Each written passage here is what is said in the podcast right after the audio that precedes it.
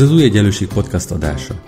Ha még nem találkoztál velünk, az Új Egyenlőség igényes tartalmú, ugyanakkor populáris társadalomelméleti magazin, amely a gazdasági demokrácia alapértékeit, egyenlőség, szabadság, igazságosság és szolidaritást képviseli.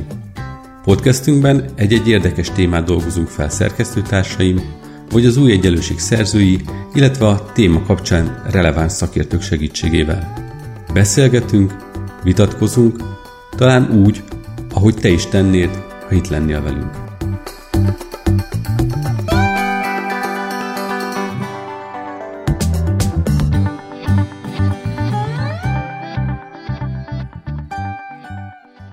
Szeretettel köszöntöm az Új Egyenlőség podcast hallgatóit. Én Kis Ambrus vagyok, az Új Egyenlőség szerkesztője és a mai adás házigazdája. Amikor ezt a beszélgetést rögzítjük, akkor kétezer-huszonhárom. február tizennegyedike van. Szinte egy évre ezelőtt kezdődött meg Oroszország agressziója Ukrajna, Ukrajna ellen, vagy hát egyes elemzések szerint tulajdonképpen csak szintet lépett ez az agresszió. És így az egyéves sajnálatos évforduló kapcsán arra gondoltam, hogy beszélgessünk arról, hogy ez a háború egy éve hogyan érintette gazdasági szempontból Magyarországot, hiszen politikai, belpolitikai szempontból, külpolitikai szempontból sokat beszélgettünk már erről a kérdésről, de érdemes meghúzni ennek az egy évnek a mérlegét. És beszélgető társam ennek kapcsán az Új Egyenlőség podcast visszatérő szakértője, Büttl Ferenc. Szia Feri, köszönöm szépen, hogy elfogadtad a meghívást. Szia, nagyon köszönöm, hogy itt lehetek ismét. Nos, hát vágjunk bele, és nem akarom nagyon elcsépelt kérdést feltenni az elején, de hát akkor próbáljunk meg egy kasszát vonni. A magyar gazdaságot hogyan érintette a háború? Valójában, a, amit most látunk, akár az inflációs adatokban, akár az energiaárakban, ez a, ténylegesen a háború következménye, vagy pedig a kormánynak egy mentő arra, hogy az elmúlt éveknek a túlfűtött fejlesztés alapú gazdaságpolitikájának a kárait most el lehessen fedni valamilyen szempontból? Én azt gondolom, hogy bár azt mondtad, hogy csak hogy gazdasági szempontból nézzük, de azért nyilván nehéz ezt pusztán gazdasági szempontból nézni, mert ugye nagyon erősen meghatározza ebben a történetben a, a nemzetközi politikai száll. De ugye az, és ráadásul, ha, ha megpróbálom csak a gazdaságot nézni, akkor is ugye a magyar gazdaságot a nemzetközi gazdasági beágyazottságában kell e tekintetben vizsgálni, és ebből fakadóan én azt gondolom, hogy itt talán azt lehetne mondani, hogy egyfajta fejlődési modell ért véget Magyarországon, egy gazdaságfejlesztési, fejlődési modell, aminek az egyik történetszálát azt jobban ismerjük, mert többször ki volt téve az ablakba, illetve más oldalról, közgazdaságtan, közgazdászok oldaláról, ellenzéki politikusok oldaláról is sok kritikát kapott, ugye ez az összeszerelő üzem szál, de az összeszerelő üzem szála még gyakorlatilag, hogyha ha egy kicsit szebben akarok fogalmazni, és inkább a kormány szóhasználatával akarok érni, akkor egyfajta ilyen újraiparosítását jelentette a magyar gazdaságnak, ugye a kétezer-nyolc-kilences válság után a, a növekedési periódusban, és amelyik, mint újraiparosítás, tulajdonképpen a e, német ipari tőkének hát egy soha nem látott, vagy korábban nem látott dominanciáját és, és virágkorát és, és működését hozta el a magyar gazdaságban, de hogy emellett a történetszám mellett jelen volt az olcsó orosz energia, mint másik történetszál, ez a kettő kiegészítette egymást. Nem csak arról van szó, hogy az olcsó magyar munkaerő és a kedvező adózási feltételek és a kormányzati egyedi beruházási támogatások voltak azok, amik kedvező célponttá tették Magyarországot a német gépjárműipar számára, hanem, hanem az olcsó energia is, amelynek hát a biztosítéka az a, az, az orosz energia export volt, és amelyik gyakorlatilag lehetővé tette azt, hogy itt ezek az ide települő multinacionális cégek, ezek hát igen jelentős profitra tegyenek szert, és megérje nekik idejönni és itt működni. És ez, ez a modell, ez véget ért. Tehát ez a háború kitörése után egyértelművé vált, hogy, hogy, a, hogy az olcsó orosz energiáról le kell válni. Ha ezt nem tesszük meg önként, akkor itt bizony úgy alakulnak a nemzetközi politikai blokkok és erőterek, hogy akkor, akkor leválasztanak bennünket. És tulajdonképpen az a fajta hát optimizmus, hogy ez, ez örökké tart, és hogy ez egy tartós fejlődési, akár még felzárkózási utat is jelentett Magyarország számára a, a, a, mondjuk az Európai Uniós átlaghoz, gazdasági teljesítményhez. Hát ez megszűnt, ez a, ez a, ez a modell, ennek a feltételei közül az egyik az kukázódott. Hadd kérdezzem meg, és egy picit álljunk meg, ugye azt mondod, hogy a, egy fejlődési modell ért véget, összezerről üzem, vagy ahogy szépen mondod, újra egy porosított gazdaság, ami tulajdonképpen a német gazdaság, ipartőkéből és az olcsó orosz energiából. Hogy ez egy kompakt, kompaktan működött-e, vagy van olyan fejlődési modell, ahol ebből megtartjuk a német tőkét, de az olcsó orosz energiát kénytelenek vagyunk elengedni, mint az, a, nem is csak az orosz a jelző ebben a történetben, hanem az olcsó. És ez önmagában tud-e egy további fejlődési modell lenni, vagy pedig teljesen új fejlődési pályát kell keresni, felzárkózási pályát kell keresni? Hát ez, egy, ez nagyon nehéz kérdés. Egyelőre azt látom, hogy a kormány meg akarja tartani ezt a modellt, illetve hát nyilván ennek, mondtam, teljesen nem lehet megtartani, mert egy része kútbe esett, de ennek a módosított változatán. És igazából ez nem csak nem speciálisan magyar probléma, tehát ez, ez, ez magának a német gazdaságnak is problémája volt, hiszen azért a német gazdaság belső fejlődésében is jelentős szerepet játszott az olcsó orosz energiaimportja, gondoljunk csak az északi-tengeri kőolajvezetékekre, amik ugye azért, azért épültek ki, hogy a német gazdaság közvetlenül hozzájusson az olcsó orosz földgázhoz. De azért a német gazdaság közben foglalkozott azzal is, hogy, hogy próbálja a hagyományos energiahordozóktól függetleníteni, vagy részben leválasztani magát, és ezért kisebb volt az a sok, ami érte. A magyar politika elit tulajdonképpen azt kell, hogy mondjam, hogy elkényelmesedett, és azt gondolta, hogy, hogy hát minek, tényleg minek, annyi mindenre lehet költeni, stadionokra lehet költeni, útépítésekre lehet költeni, székházakra lehet költeni, stb. stb. stb. Nyilván lehetett volna költeni megújuló energiaforrásokra is, lehetett volna költeni arra, hogy, hogy diverzifikáljuk az energiaellátást, hogy, hogy nagyobb mértékben gyorsabban növeljük a megújulók részesedését az energiamixben, de hát volt egy nagyon erős bizalom abban, hogy az, orosz, hogy az olcsó orosz energia az, az a kezünkben van, és sokáig a kezünkben van, és segít bennünket ebben a fejlődésben. És most azt látom, hogy ha nem is, nem is kapkodás, de, de azért egy erőltetett menet, egy erőltetett fordulat, egy... Egy, egy gyorsított ö, váltással fordul a kormány afelé, mondom részben, részben nem önként és dalolva, hanem egyfelől mert megszűnt ö, maga ez az olcsó orosz energia, másfelől mert, ö, mert az Európai Unió rákényszeríti, például a helyreállítási alapforrásainak a felhasználásának a, a címkézésével, rákényszeríti arra, hogy akkor sokkal erőteljesebben forduljon a megújuló energiák felé. Ugye tudjuk, hogy most a, a szélerőművek újból engedélyezve lettek, mondjuk úgy, hogy folyamatban van, és hosszú-hosszú idő után talán újra lehet turbinákat telepíteni, és szélenergiával áramot termelni, mármint újat Magyarországon.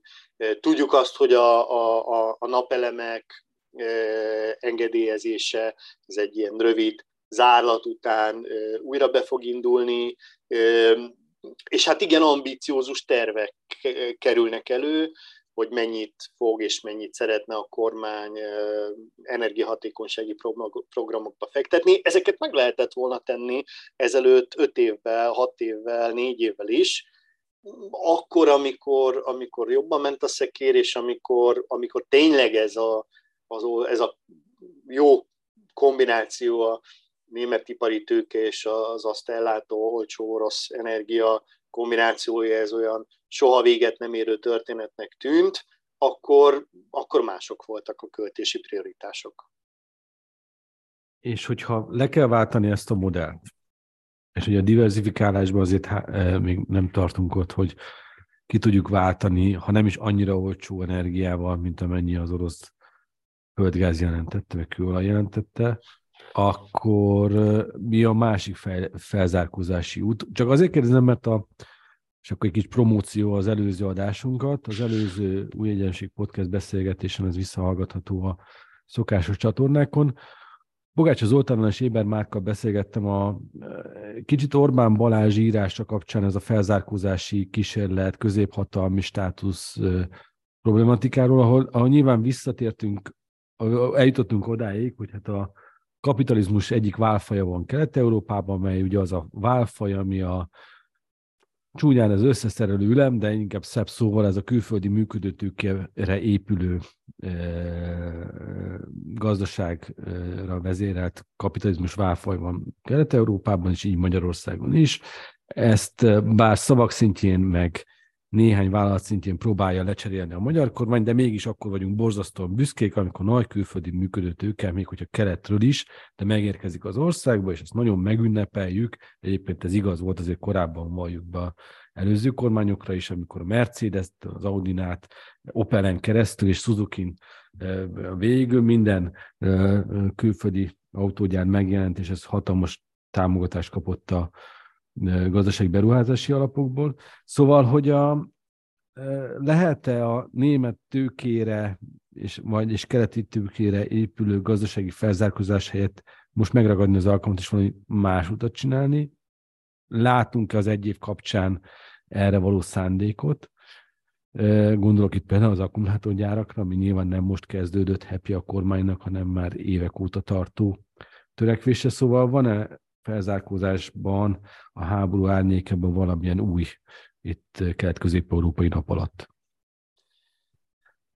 Én is gondolkodtam, hogy ez a, az akkumulátorgyáros történet, ez, ez újdonság, de én, én arra jutottam, hogy igazából nem. Tehát, hogy tulajdonképpen most az, hogy a, a, a német tőke mellé behozol dél-koreai, kínai tőkét, egyébként a meglévő akkumulátorgyártási kapacitások, persze a, a, a, a debreceni beruházása jelentősen bővíteni szeretné őket a kormány, de a meglévő kapacitások között azért, azért jelentős német gyártási kapacitás is van. De szerintem ez ugyanúgy, ugyanúgy a, a tehát hasonló, hasonló történet és hasonló fejlődési modell, csak most annyiban módosul a képlet, hogy nem az olcsó orosz földgáz, hanem az olcsón kisajátítható, és, és hát tulajdonképpen fillérekért a tőke számára nagyon-nagyon olcsón odaadható természeti erőforrásokról, hazai természeti erőforrásokról beszélhetünk, az, a, az ivóvízbázisról beszélhetünk, vagy a levegőminőségről beszélhetünk, vagy a talaj állapotáról beszélhetünk. Tehát, hogy az a fajta modell, ami, ami valami, keressünk valami olcsót, ami, amit fel tudunk kínálni a, annak a tőkének, ami keresi, hogy hol tud olcsó erőforrásokkal, olcsón beszerezhető erőforrásokkal, kevés betartandó szabályal, nagy mozgástérrel, állami támogatással, mindenféle értelemben, direkt értelemben és szabályozási környezet értelemben is együttműködni, és ebből következően hol tud magasabb profitot realizálni, mint mondjuk az anyaországban, akár Németországban, akár Dél-Koreában, ahol, ahol más környezetben kellene kiműködni. Ez a fajta megközelítés, ez nem változott. Azt gondolom egyébként, hogy nyilván lehetne másképp. Tehát, a, csak ugye ahhoz, hogy másképp működjön ez a történet, és mondjuk ahhoz, hogy, hogy a a felhalmozó államból fejlesztő állam legyen, és olyan típusú, ráadásul olyan fejlesztő állam, amelyik még demokratikus is, tehát még mondjuk valóban, valóban a, a nem egyszerűen valamilyen szűk elit hosszú távú stratégiai céljait követi, vagy egy tökés csoport hosszú távú stratégiai céljait követi, hanem egy társadalmi jólétet akar maximalizálni, hát ahhoz, ahhoz nagyon sok feltétel hiányzik ma Magyarországon. Hiányzik az, hogy legyen egy, egy nagyon jól képzett és egy nagyon erős ö, bürokrácia, amelyik, amelyik képes hosszú távú érdekeket felismerni, és hosszú távú érdekeket ö, kikényszeríteni és betartatni ö, szereplőkkel. Hiányzik ehhez a politikai akarat is, azt gondolom. Ö, és egyébként a mostani, mondjuk a, a, a háború kitörése óta eltelt időszakban, de akár a Covid-járvány megérkezése óta eltelt időszakban is, pedig azért ennek a, az anyagi feltételrendszere is hiányzik. Könnyebb, könnyebb egy új fejlődési pályára állni, és könnyebb mondjuk egy, egy tudásalapú társadalmat építeni, egy magasabb hozzáadott értékű kutatásfejlesztést jobban előtérbe helyező ágazatokat telepíteni olyan időszakban, amikor, amikor jól megy a szekér, amikor, amikor növekedés van, és nem azzal küzdködünk, hogy akkor most a legutolsó mért negyedéves gé dé pé az akkor még, még éppen a vonal fölött van, és akkor lehet, hogy a következő az már a vonal alatt lesz, hanem amikor tényleg lendületben van a gazdaság, mert olyanok a nemzetközi. Ugye itt mi soha nem magunkra számíthatunk ilyen értelemben, tehát ez egy kis nyitott gazdaság, borzasztó erősen meghatározza a mindenkori lehetőségeit a nemzetközi gazdasági környezet. De volt egy jó nemzetközi gazdasági környezet kétezer-tizennégy-tizenöttől kétezer-tizenkilenc-húszig, Akkor, akkor lehetett volna, hogyha a politikai szándék meg lett volna rá, és emlékezzünk vissza, mondom a hallgatóknak is, és neked is, hogy azért Matolcsy Györgynek a, a Költségvetési Bizottság előtt elhangzott beszédének voltak olyan elemei, ahol hát tulajdonképpen azt ismerte be, azt a kritikát fogalmazta meg, hogy nem történtek meg olyan döntések, amelyek akkor, amikor forrásbőség volt, és amikor lehetőség lett volna rá, akkor más fejlődési pályára állították volna a magyar gazdaságot. Ezzel a, ezzel a ö, hozzáállással, tehát akkumulátorgyárakkal nem lehet digitalizálni a magyar gazdaságot, akkumulátorgyárakkal nem lehet tudásalapú gazdaságot fejleszteni, akkumulátorgyárak, az nem az a technológia, ö, amelyik majd itt, nem tudom, világszínvonalú kutatásfejlesztést, és, és nem tudom én milyen innovációs eredményeket fog hozni ebbe a gazdaságba. Ugye tegnap jött ki az inflációs adat, tehát február tizenharmadikán, ami ugye azt mutatta, hogy még legalábbis a most mért adatok, most közzétett adatok alapján még nem értük el a tetőzését az inflációnak, egészen brutális mértékű. Ma kijött a gé dé pé adat, ugye február tizennegyedikén, ami ugye technikai recessziót mutat, hiszen két egymás követő negyedév csökkenésben volt egymáshoz képest. Persze, még huszonkettő első fele az jó volt, tehát az összességében öt százalék körüli a teljes éves gé dé pé növekedés. De ugye a trend az az, hogy lassulása van a magyar gazdaságnak. A folyófizetési mérleg hiány brutális összeget mutat. Ugye az volt a hír, hogy azzal tudjuk megoldani a finanszírozásunkat, hogy harminc évre hetes százalékos kamaton tudtunk felvenni u es á dollárban pénzt a piacról, tehát harminc éven keresztül hetes százalék kamatot fizetünk rá, ami őrületes kitettség. Ezek a háborúnak a következményei, és most direkt nem a szankciókat kérdezem, hanem egyszerűen az, hogy háború zajlik tőlünk nem messze, és ez nyilván ennek befolyása van a, a világkereskedelmi folyamatokra, vagy pedig ez a magyar sajátosság, és nyilván persze nem vagyok naív, tehát azért látom, hogy Európa is lassult, de azért minthogyha nem ilyen mértékben történt volna ez meg, minthogyha az infláció is semmilyen mértékű lett volna a környező országokban, ez egészen biztosan nem éri el ezt a szintet. Igen, uh, itt keveredik a, keverednek a rossz, egyébként, a, tehát na, azt akarom mondani, hogy keverednek a, a hazai rossz uh, reakciók a kormányzat részéről, vagy rossz politika, gazdaságpolitika, keveredik a nemzetközi hatásokkal, de azon gondolkodtam, amikor készültem erre a, a beszélgetésre veled, hogy, hogy vajon, vajon mennyi lenne az infláció, hogyha ha nem választási év lett volna kétezer-huszonkettő. És hát nyilván egy ilyen kérdésre, tehát nincsenek párhuzamos valóságok, vagy legalábbis ha vannak, akkor egyelőre a science fiction filmekben tudunk csak találkozni velük, és a, a mindennapjainkat nem érintik ezek. Tehát nem tudom megmondani, hogy mi lett volna, ha, vagy mi lenne, ha. De azt gondolom a magam részéről, hogy, hogy lényegesen alacsonyabb lenne az infláció, akár ez a legutóbbi decemberi, akár a korábbi havi adatok. Azt gondolom, hogy most nem huszonöt százalék környéken lenne, ugye ez a, a, az utolsó inflációs szám, hanem, hanem húsz százalék alatt lenne. húsz százalék alatt lenne, amivel még mindig azért Európai Unión belül élmezőnyben lennénk, mert egyszerűen azt, a, azt nem tudod kikerülni, hogy, hogy, hogy nem tettél meg mindent az elmúlt öt-nyolc évben azért, hogy amikor bejön egy váratlan sok, ami én nem tudom, őszintén megmondom, hogy tényleg ennyire váratlan volt-e a magyar kormány számára, vagy ennyire nem akarták elhinni a, a C I A-tól kezdve, az M I six-ig és a, a, mindenféle, a NATO főparancsnokságos előrejelzéseket, vagy azok is ennyire későn érkeztek, tehát hogy, hogy nem, nem lehetett, tehát tényleg nem volt egy akár csak öt vagy tíz százalékos valószínűségre beárazott ilyen forgatókönyv, nem lapult el egy asztalfiókba ezelőtt három-négy évvel már.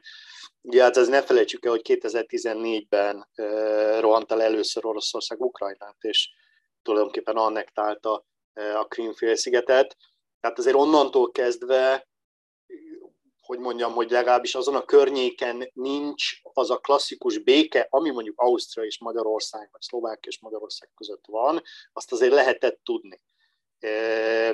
És hogy mégis, mégis ennyire nem készült fel a magyar politika, és nem készült fel a magyar gazdaságpolitika arra, hogy mi van akkor, hogy hogy lehet, hogy lehet ezt a gazdaságot részben szép lassan, nem kellett volna ezt borzasztó gyorsan, de szép lassan leválasztani az orosz energiafüggésről, ez, ez számomra rejtély, hogy ez, ez gondatlanság, felelőtlenség, vagy a vakhit.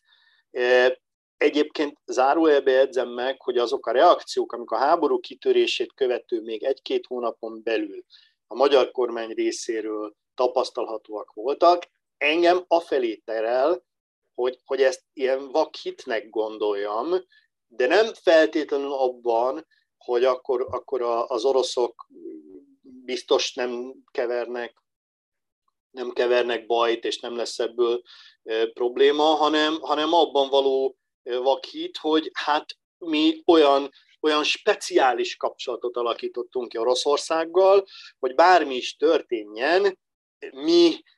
Velünk, velünk majd kivételezni fognak, és, és lehet, hogy, hogy, hogy más megissza a levét annak, hogyha felerősödik a konfliktus, vagy hogyha, ugye itt azért különböző, tehát a, az agresszió, a fegyveres agresszió előtt lehettek volna olyan lépcsőfokok, amik azt megelőzik. Maga a fegyveres agresszió elég váratlanul jött, de, de de arra lehetett számítani esetleg, hogy fokozódik a helyzet, de a magyar politika szerintem meg volt róla győződve, hogy egy fokozódó helyzetben is ő a speciális orosz-magyar kapcsolatok okán védve van, és, és nem fogja ezt érinteni. Hát nem így történt, tehát ez egy, ez egy súlyos tévedés volt. Kicsit tekintsünk előre. Ugye a magyar kormány, de a gazdasági szakértők is azt mondják, hogy a kétezer-huszonhárom az még nagyon nehéz lesz, vagy még, még talán nehezebb lesz, mint az előző év. Mert nyilván ez, ha a gazdasági adatokat nézzük, akkor azért azt látszik, hogy első negyed évben még azért egy szép tekintélyes emelkedésben volt a magyar gazdaság hét egész nyolc százalék, aztán utána volt egy lassulás hat egész egy százalék, ilyen csodálatos lenne, hogyha csak ilyen lassulás lenne, aztán utána egy satúfék, aminek az eredményeként most már negyedik negyed évre, az előző év azonos időszakához képest csak nulla egész kilenc százalékos növekedés volt, de még mindig egy négy egész hat százalékos gé dé pé bővüléssel lehet számolni. Ugye az, ha azt várható, hogy az idei első negyed év, az nyilvánvalóan már negatív lesz az előző évhez, tehát ott, hogy már e, e, csökkenés lesz, tehát nem csak az előző negyed évhez, hanem az előző év azonos időszakához képest is lassult a magyar gazdaság. Az infláció tekintetében van egy kormányzati wishful thinking, az, ami azt mondja, hogy az utolsó decemberre már Egy, százal, egy számjegyű lesz az infláció, ugye ez vagy így lesz, vagy nem, azért most nehezen lehet elhinni, hogy a huszonöt százalékos mérték lesz hirtelen hogyan lehet lerántani egy számjegyűre, de, de akár kívánjuk, hogy ez legyen, hiszen ez nyilván a közös érdekünk.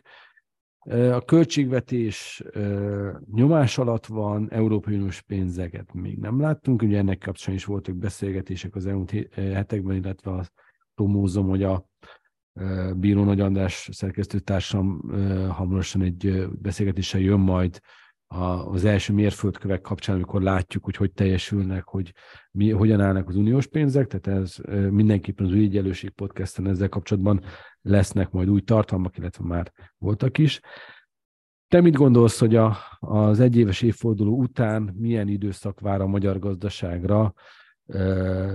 És most hámozzuk le róla a vágyvezérelt kormányzati propagandát, nézzük meg, hogy a tények és a trendek önmagukban mit mutatnak. Szerintem vegyes, nehéz lesz, de, de lehet, hogy nem lesz annyira nehéz. Tényleg nagyon sok minden függ attól, hogy hogyan alakul a szomszédban zajló katonai konfliktus, elérkezik-e akár csak egy fegyverszünet kétezer-huszonháromban, vagy nem. Sőt, a lehetőségek között sajnos benne van a, a konfliktus eszkalációja, tehát kiszélesedése vagy felerősödésének a lehetősége is, ami meg nyilván egy kedvezőtlen irányba módosít. Azért mondom, hogy vegyes a kép, mert a, a hát jelenleg legalábbis, ez még a mezőgazdasági dolgokat nehéz előrejelezni, De, de, de az elmúlt hónapok ö, időjárási viszonyai alapján úgy tűnik, hogy azért a kétezer-huszonhármas év a mezőgazdaság számára nem lesz olyan katasztrofálisan rossz, mint amilyen a kétezer-huszonkettes év volt. Tehát, hogy kis, nagyon kicsi a valószínűsége annak, hogy egy ugyanolyan asszályos év jön, mint amilyen a tavalyi volt, ami azért reményre ad okot az élelmiszerek kapcsán, és hát nyilván az élelmiszer árak kapcsán, tehát itt lehet egy, lehet egy pozitív fordulatra számítani, de hogy a másik oldalon meg akkora a bizonytalanság, hogy ezt, ezt bőven ellensúlyozhatja a, a, a másik oldalon bekövetkező negatív esemény. Mondok egy példát, felerősödhet, olyan szinte eszkalálódhat a, a, az orosz-ukrán háború, vagy az orosz háború Ukrajnával, hogy, hogy adott esetben mondjuk a paksi atomerőmű működése kerülhet veszélyben, abban az értelemben, hogy mondjuk nem érkezik meg egy adott időszakban a fűtőanyag, és akkor nincs mit tenni, ugye ha nincs fűtőanyag, akkor, akkor, akkor nem tudom működtetni az atomerőművet, ami hát egy, egy nagyon kis valószínűségű, de létező lehetséges forgatókönyv, ami egy pillanat alatt az egekbe lökné az elektromos áramnak az árát, és hát borítaná fel minden előzetes előrejelzést. Tehát, hogy, és ugyanígy, ugyanígy az Európai Uniós forrásoknak az érkezése, ha a kormány, és ez, szerintem ez, ez nehéz, tehát azt gondolom, hogy ez így lélektanilag nehéz ezt meglépni, és nyilván az utolsó előtti pillanatig, de lehet, hogy még az utolsó utáni pillanatok is, pillanatokig is keresni fogják a kis kapukat és a lehetséges kibúvókat, de ha végül rákényszerülnek és teljesítik a feltételeket, és abban a formában teljesítik, ahogy az Unió elvárja, akkor viszont egyszerre viszonylag nagy mennyiségű euró forrás fog érkezni, ami, ami azért egy jelentős könnyebbség lesz a magyar gazdaság számára, a finanszírozás számára, akár a folyófizetési mérleget nézem, de akár a, akár a devizában az eladósodást, aminek ugye a törlesztése újabb terheket ró az államra, de, de, de hogy sok a ha ebben a történetben. Tehát ilyen szempontból ez nehéz év, hogy, hogy, és ha megnézed akár a Nemzeti Bank előrejelzéseit, ez a, ez a sok feltételes mód, ez a sok ha, ez azt jelenti, hogy azt mondja mondjuk az em en bé, hogy kétezer-huszonháromra tizenöt és tizenkilenc százalék közötti inflációt vár, és a növekedésre pedig nulla egész öt és egy egész öt százalékos számot mond. É, nem voltak a korábbi években ekkora, ekkora, akkor is általában tóliget adott meg a Magyar Nemzeti Bank, de nem volt ekkora különbség a minimum és a maximum, a lehetséges minimum és a lehetséges maximum érték között. A kiszámíthatatlanság jellemzi majd szerintem leginkább a kétezer-huszonhármas évet is. Köszönöm szépen a beszélgetést. Azért szerintem így sikerült ebben a fél órában áttekinteni, és azért messziről indultunk abban a tekintetben, hogy egy felzárkózási modell elemzés volt, hogy hogyan változhatna meg, vagy változott meg a helyzet, amiben eddig a magyar gazdaság volt, és eljutottunk egy kitekintésig arra, hogy milyen év várhat ránk kétezer-huszonháromban a háború második évében. Büttl Ferencnek köszönöm szépen a beszélgetést, még egyszer is örülök neki, hogy itt voltál az online stúdiónkban, és már sokadik alkalommal vendégünk lehettél. Köszi még egyszer. Köszönöm szépen. További azoknak szépen. A hallgatóinknak, akik nyomon követnek minket, már nem újdonság, de azért elmondom, hogy a szokásos csatornákon nyomon követhetnek minket. Így nem csak az Új Egyenlőség podcastot, hanem a Zöld Egyenlőséget, illetve a Kék Egyenlőség podcast adásokat is ajánlom figyelmükbe. Ezen kívül az új egyenlőség pont hú oldalt, valamint a Facebook oldalunkon is lehet nyomon követni, valamint online, offline eseményeink is vannak, ahol személyesen lehet találkozni szerkesztőinkkel, illetve az általuk meghívott beszélgető partnerekkel. Ezeket az események is az Új Egyenlőség Facebook oldalán nyomon követhetőek. Köszönöm szépen, hogy ezen a héten is velünk tartottak, és hát jövő héten folytatjuk, illetve hát a visszahallgathatóak a korábbi adásaink. Úgyhogy ha valakinek van akár egyben egy két hete, akkor az biztos, hogy nulla huszonnégy órában kitöltik azok a tartalmak, amiket az elmúlt öt évben rögzítettünk, úgyhogy érdemes ezeket is visszahallgatni, nyilván azért a folytonosságra vigyázni kell, hogy élvezhetőek legyenek a tartalmak. Úgyhogy egy hét múlva találkozunk, én Kis Ambrus voltam, és jövő héten új adásra jelentkezünk.